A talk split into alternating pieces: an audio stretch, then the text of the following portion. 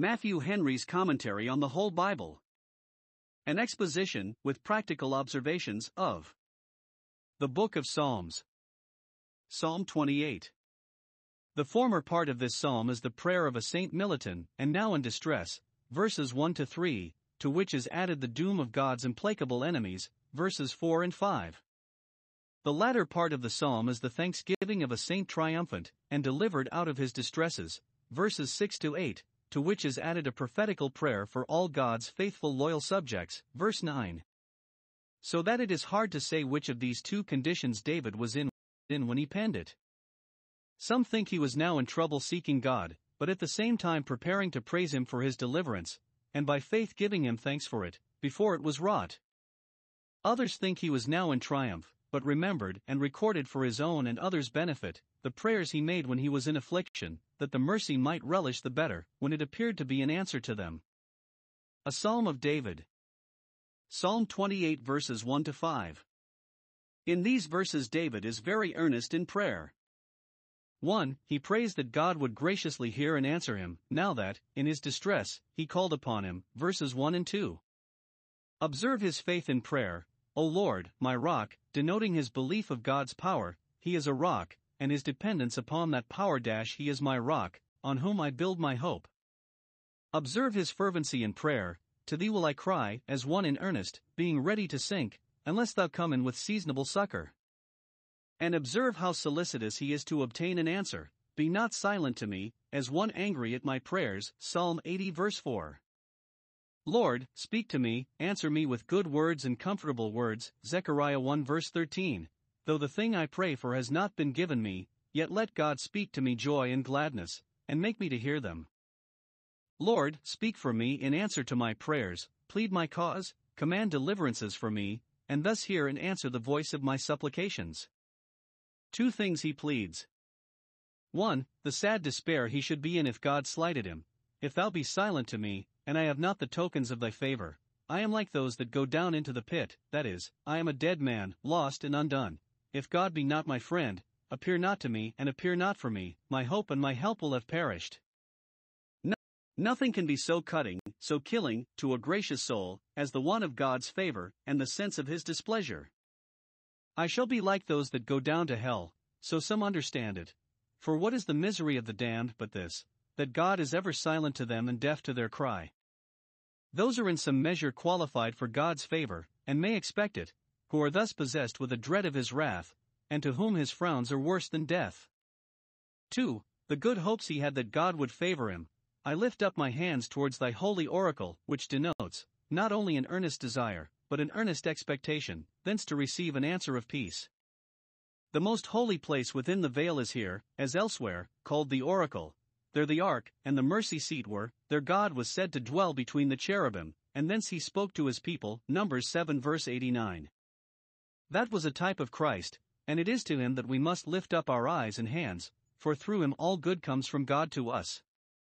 It was also a figure of heaven, Hebrews 9 verse 24, and from God as our Father in heaven we are taught to expect an answer to our prayers. The Scriptures are called the oracles of God, and to them we must have an eye in our prayers and expectations. There is the word on which God hath caused and encouraged us to hope.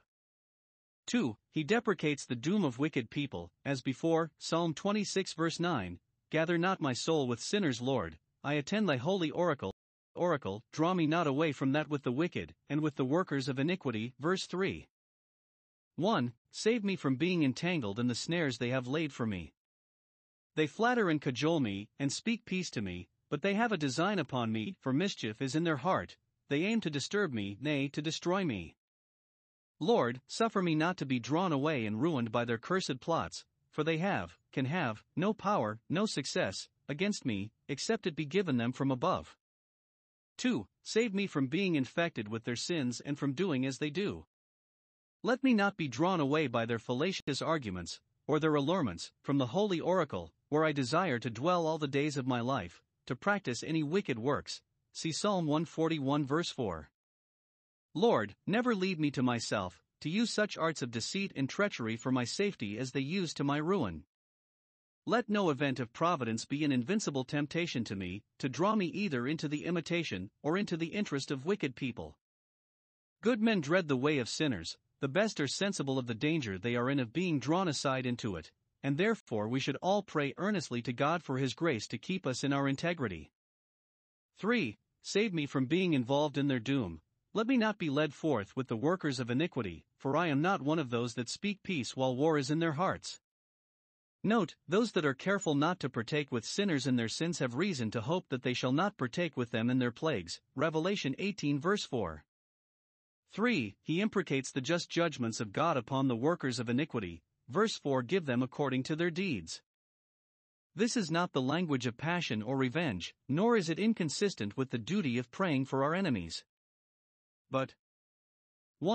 1. Thus he would show how far he was from complying with the workers of iniquity, and with what good reason he had begged not to be drawn away with them, because he was convinced that they could not be made more miserable than to be dealt with according to their deeds. 2. Thus he would express his zeal for the honor of God's justice in the governing world.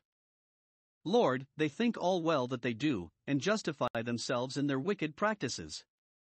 Lord, give them after the work of their hands, and so undeceive those about them, who think there is no harm in what they do because it goes unpunished. Psalm 94 verses 1 and 2. 3. This prayer is a prophecy that God will, sooner or later, render to all impenitent sinners according to their deserts. If what has been done amiss be not undone by repentance, there will certainly come a reckoning day, when God will render to every man who persists in his evil deeds according to them. It is a prophecy particularly of the destruction of destroyers, they speak peace to their neighbors, but mischief is in their hearts. Lord, give them according to their deeds, let the spoilers be spoiled, and let those be treacherously dealt with who have thus dealt treacherously. See Isaiah 33 verse 1, Revelation 18 verse 6, 13 verse 10.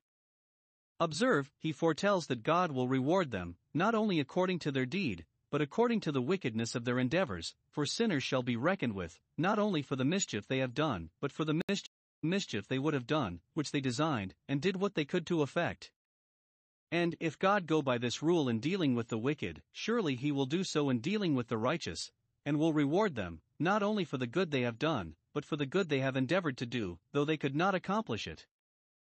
For, he foretells their destruction for their contempt of God in his hand, verse 5, because they regard not the works of the Lord, and the operations of his hands, by which he manifests himself and speaks to the children of men, he will destroy them in this world and in the other, and not build them up. Note, a stupid regardlessness of the works of God is the cause of their ruin. Why do men question the being or attributes of God, but because they do not duly regard his handiworks, which declare his glory, and in which the invisible things of him are clearly seen? Why do men forget God, and live without him, nay, affront God, and live in rebellion against him, but because they consider not the instances of that wrath of his which is revealed from heaven against all ungodliness and unrighteousness of men. Why do the enemies of God's people hate and persecute them, and devise mischief against them, but because they regard not the works God has wrought for his church, by which he has made it appear how dear it is to him? See Isaiah 5 verse 12. In singing this, we must arm ourselves against all temptations to join with the workers of iniquity, and animate ourselves against all the troubles we may be threatened with by the workers of iniquity. Psalm 28 verses 6 to 9. In these verses, 1. David gives God thanks for the audience of his prayers as affectionately as a few verses before he had begged it. Blessed be the Lord, verse 6. How soon are the saints' sorrows turned into songs, and their prayers into praises? It was in faith that David prayed, verse 2, Hear the voice of my supplications, and by the same faith he gives thanks, verse 6, that God has heard the voice, voice of his supplications. Note 1. Those that pray in faith may rejoice in hope. He hath heard me, graciously accepted me, and I am as sure of a real answer as if I had it already.